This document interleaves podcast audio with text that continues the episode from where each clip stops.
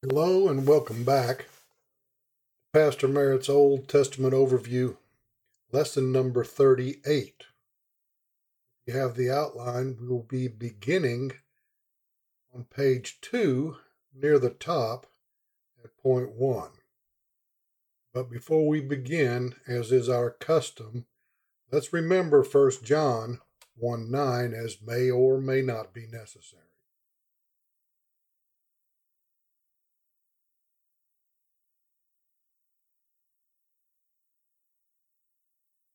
Old Testament Overview, Lesson Number 38.1 Jealousy is one of the most vicious facets of the old sin nature. Point 2 When someone is successful, there are always people who are jealous. Point 3 If the Lord is using and blessing you, expect to be the subject of sour grapes. Point 4 Jealousy is a mental attitude sin that can lead to bitterness, envy, sins of the tongue, murder, etc. 4.1 Jealousy can destroy the enjoyment of category 2 love, i.e., love between the right man and right woman. 4.2 Jealousy can destroy anyone and can even lead to psychosis. Job chapter 5, verse 2, and Proverbs chapter 14, verse 30. Point 5. If you feel strongly about something or someone, it is then that jealousy, a horrific mental attitude sin, often raises its ugly head. 5.1. Often siblings are jealous, athletes are jealous, pastors are jealous of each other, Professional people are jealous of one another. Church members are jealous of one another. Business peers are jealous of each other, as are partners in crime, etc. 5.2 The sin of jealousy includes the concept of covetousness, envy, the inability to accept rivalry, and the inability to positively accept the prosperity of others. 5.3 The mental attitude sin of jealousy is therefore related to the sins of judgment, pride, refusing to forgive others, wanting to be first, not wanting others to have things unless you too can have the same, etc. 5.4 Jealousy is a mental attitude sin is closely related to the heinous sin of pride. The sin of pride is the first of the seven major sins listed in Proverbs chapter 6, verse 16 to 19. 5.5 Rivalry is not part of God's plan because it is He who determines promotions. 1 Timothy chapter 2, verse 1 through 3, Romans chapter 30, verse 1, and Psalms chapter 75, verses 6 and 7. 5.6 Matthew in chapter 7 warns of judging. It is a terrible mental attitude sin with serious traumatic consequences, and more often than not, it has its dark roots in the mental attitude sin of jealousy or bitterness. That's from Matthew chapter 7, verses 1 through 5. 5.7 God is the mentor of every born again Christian, and as such, He, from His omniscience and sovereignty, has provided for us our own spiritual life. It is perfect and includes a host of others who are none of our business. 5.71 Authority realms are there to protect us from one another. This is especially necessary given our terrible propensity to judge and be jealous, bitter, etc. 5.72 Jealousy often motivates revenge, and revenge puts us nose to nose with God just asking for his knockout punch. Deuteronomy chapter 32, verse 35, and Romans chapter 12, verse 19. 5.73 Revenge is a product of trifling with another man's wife. Proverbs chapter 6, verse 32 through 34. 5.8 As the scripture says, it is God who causes it to rain on the just and the unjust. Therefore, there is no place in the realm of proper Christian thinking for jealousy. That's from Matthew 5, verse 45. 5.9 If it didn't rain on the just and the unjust, then there would be secular and not supernatural motivation to believe and be saved. Point 6 The source of jealousy, like all mental attitude sins, is the old sin nature where mental attitude sins insidiously poison our souls. 6.1 This is understandable when one considers that the heart is deceitful above all things and desperately wicked. Jeremiah chapter 17 verse 9 reads, The heart is deceitful above all things and desperately wicked. Who could know it? 6.2 The Bible says even the Lord Jesus Christ is sometimes preached because of jealousy and contentions as opposed to proper motivation. Philippians chapter 1 verse 14 And the great majority of the brethren having come to a state of settled confidence in the Lord, having been influenced by the Gentile persuasion of my shackles to take that step of confidence are more abundantly bold, fearlessly breaking their silence and speaking the word of God. Verse 15. In fact, certain ones who, even because of envy and rivalry, but also certain others because of good will, are proclaiming the Christ. We continue on with verses 16, 17, and 18.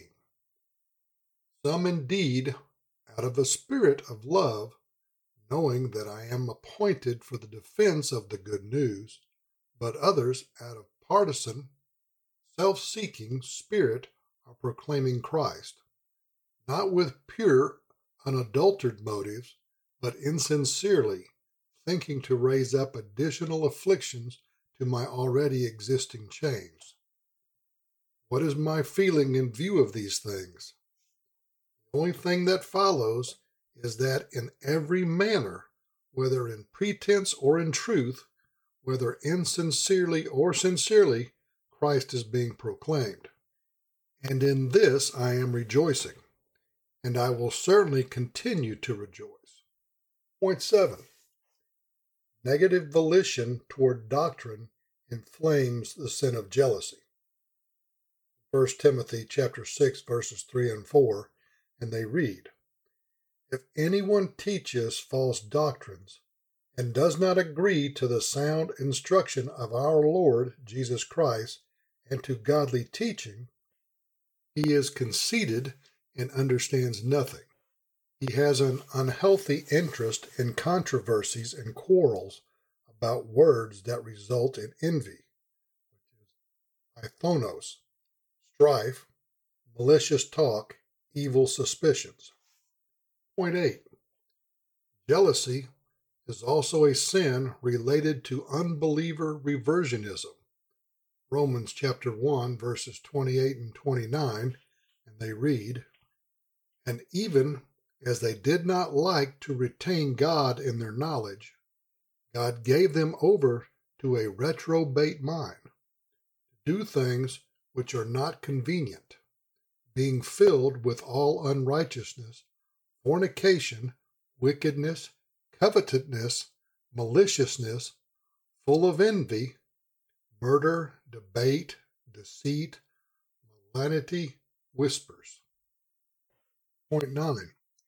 Ill placed pride is a direct result of rejecting doctrine and tends to motivate great jealousy. Acts chapter 13 verse 45. But when the Jews saw the multitudes, they were filled with envy, zelos, and spoke against those things which were spoken by Paul, contradicting and blaspheming. Point 10. Jealousy was a motivating factor in the crucifixion of Jesus. Mark chapter 15, verse 10 For he knew that the chief priest had delivered him for envy. Point 11. Jealousy motivated the brothers of Joseph to sell him into slavery. Acts chapter 7, verse 9. And the patriarchs, moved with envy, sold Joseph into Egypt, but God was with him. Point 12. In Isaiah chapter 11, verse 13, jealousy is said to be a motivating factor which split the nation Israel.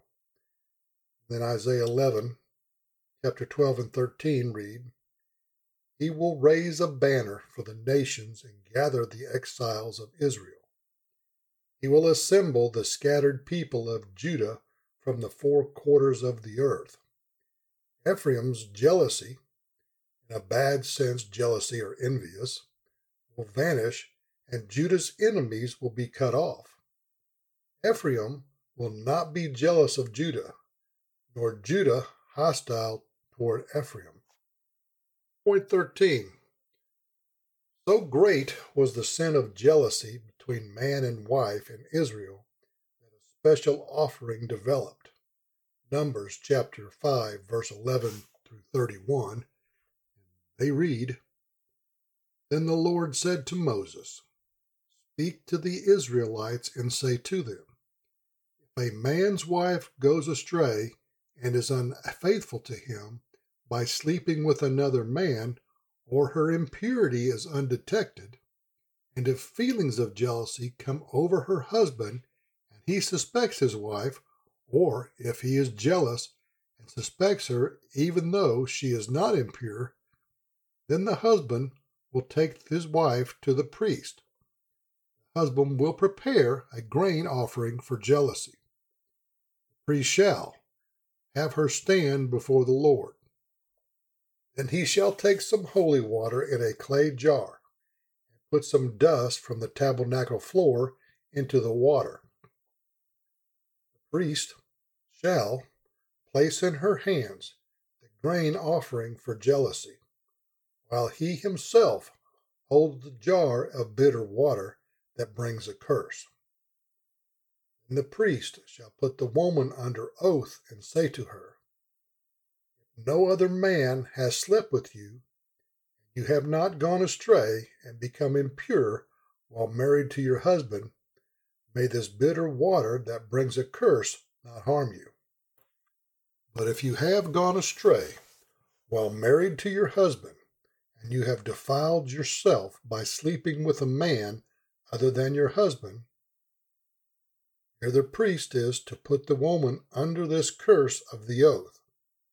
May the Lord cause your people to curse and denounce you when he causes your thigh to waste away and your abdomen to swell.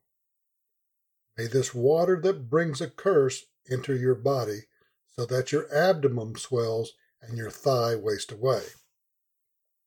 Then the woman is to say, Amen, so be it. He shall have the woman drink the bitter water.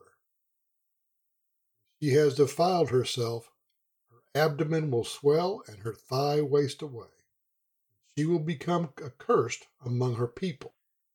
If, however, the woman has not defiled herself and is free from impurity, she will be cleared of guilt and will be able to have children.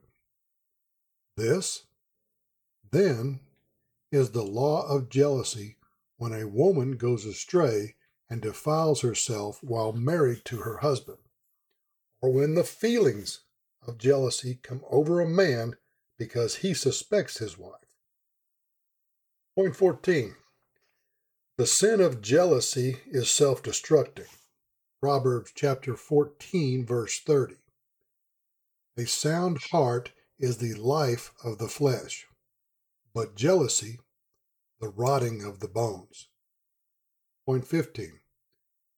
Jealousy is designated in the scripture as a devastating sin. Proverbs chapter 27 verse 4. Wrath is cruel, and anger is outrageous.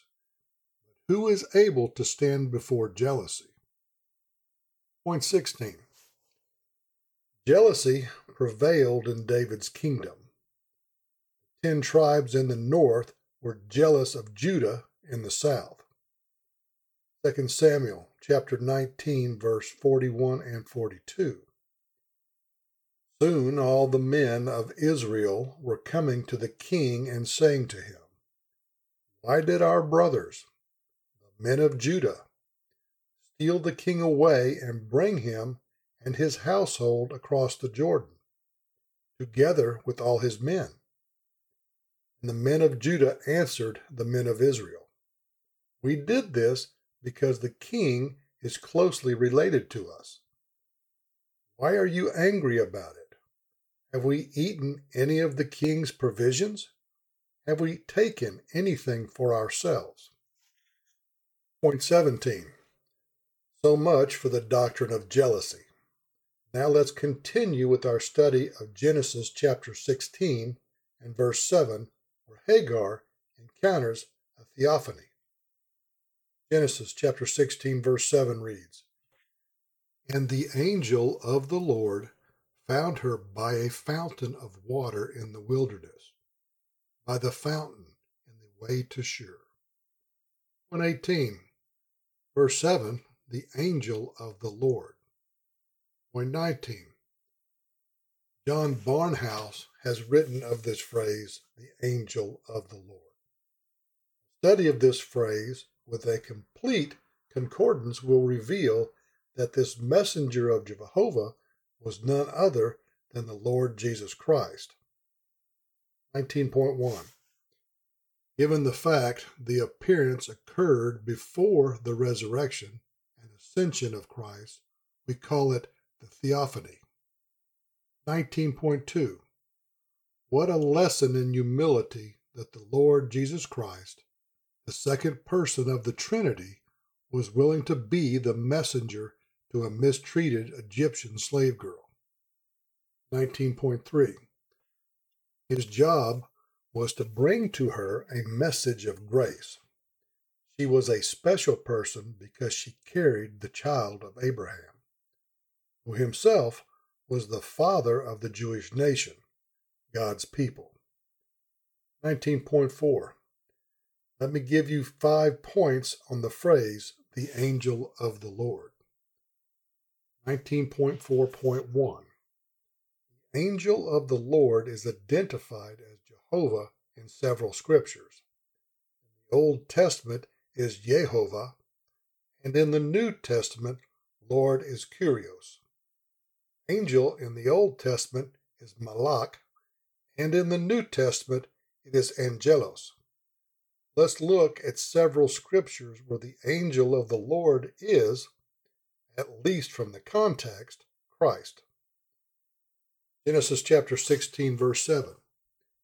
And the angel of the Lord found Hagar by a fountain of water in the wilderness, by the fountain in the way to Shur, a city west of Beersheba on the route to Egypt. Genesis chapter 22, verses 11 and 12. And the angel of the Lord called unto him out of heaven, and said, Abraham, Abraham. And he said, Here am I. And he said, Lay not thine hand upon the lad, neither do thou anything unto him. For now I know that thou fearest God, seeing thou hast not withheld thy son, thine only son, from me. Exodus chapter 3, verse 2. And the angel of the Lord appeared unto Moses in a flame of fire out of the midst of a bush. And he looked, and, behold, the bush burned with fire, and the bush was not consumed. Zechariah chapter 1, verse 12. Then the angel of the Lord, Jehovah, answered and said, O Lord, Jehovah of hosts, Saba, how long Wilt thou not have mercy on Jerusalem and on the cities of Judah, against which thou hast had indignation these threescore and ten years? Judges chapter 6, verse 11 and 12.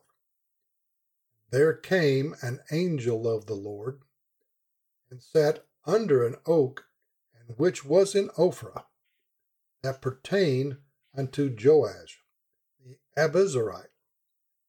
His son Gideon threshed wheat by the winepress to hide it from the Midianites. And the angel of the Lord appeared unto him, and said unto him, The Lord is with thee, thou mighty man of valor. Acts chapter 7, verses 30 and 31. And when forty years were expired, there appeared to him in the wilderness of Mount Sinai an angel of the Lord, and a flame of fire in a bush. When Moses saw it, he wondered at the sight, and as he drew near to behold it, the voice of the Lord came unto him. 19.4.2 Many angels and even one called an angel of the Lord, distinguished from Jehovah in other scriptures. It is therefore difficult to always identify the angel of the Lord, i.e., whether the angel is Christ or an angel. Exodus chapter 14, verse 19. And the angel of God, Elohim, which went before the camp of Israel, removed and went behind them. And the pillar of the cloud went from before their face and stood behind them. 19.4.3 The angel of Jehovah is often the second person of the Trinity, but not always. Therefore, the context must be taken into consideration. The second person of the Trinity is the visible God of the New Testament. John chapter 1 verse 14. And the word became flesh and dwelt among us and we beheld his glory, the glory as of the only begotten of the Father, full of grace and truth. John chapter 1 verse 18. No man hath seen God at any time, the only begotten Son, which is in the bosom of the Father he hath declared him. 19.4.4 Both the angel of Jehovah and Jesus Christ are sent by the Father. 19.4.5 Since both the Father and the Holy Spirit cannot be seen by man, and since Christ has been seen, it is concluded that Christ is very often the angel of Jehovah in both the Old and New Testaments, unless the context demands otherwise. 19.5 Technically, an appearance of Jesus Christ before his resurrection is called a theophany. An appearance after his resurrection is called a Christophany.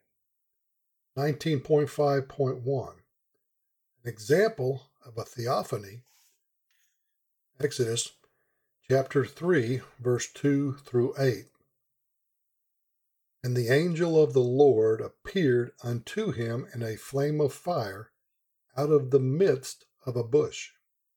And he looked, and behold, the bush burned with fire, and the bush was not consumed.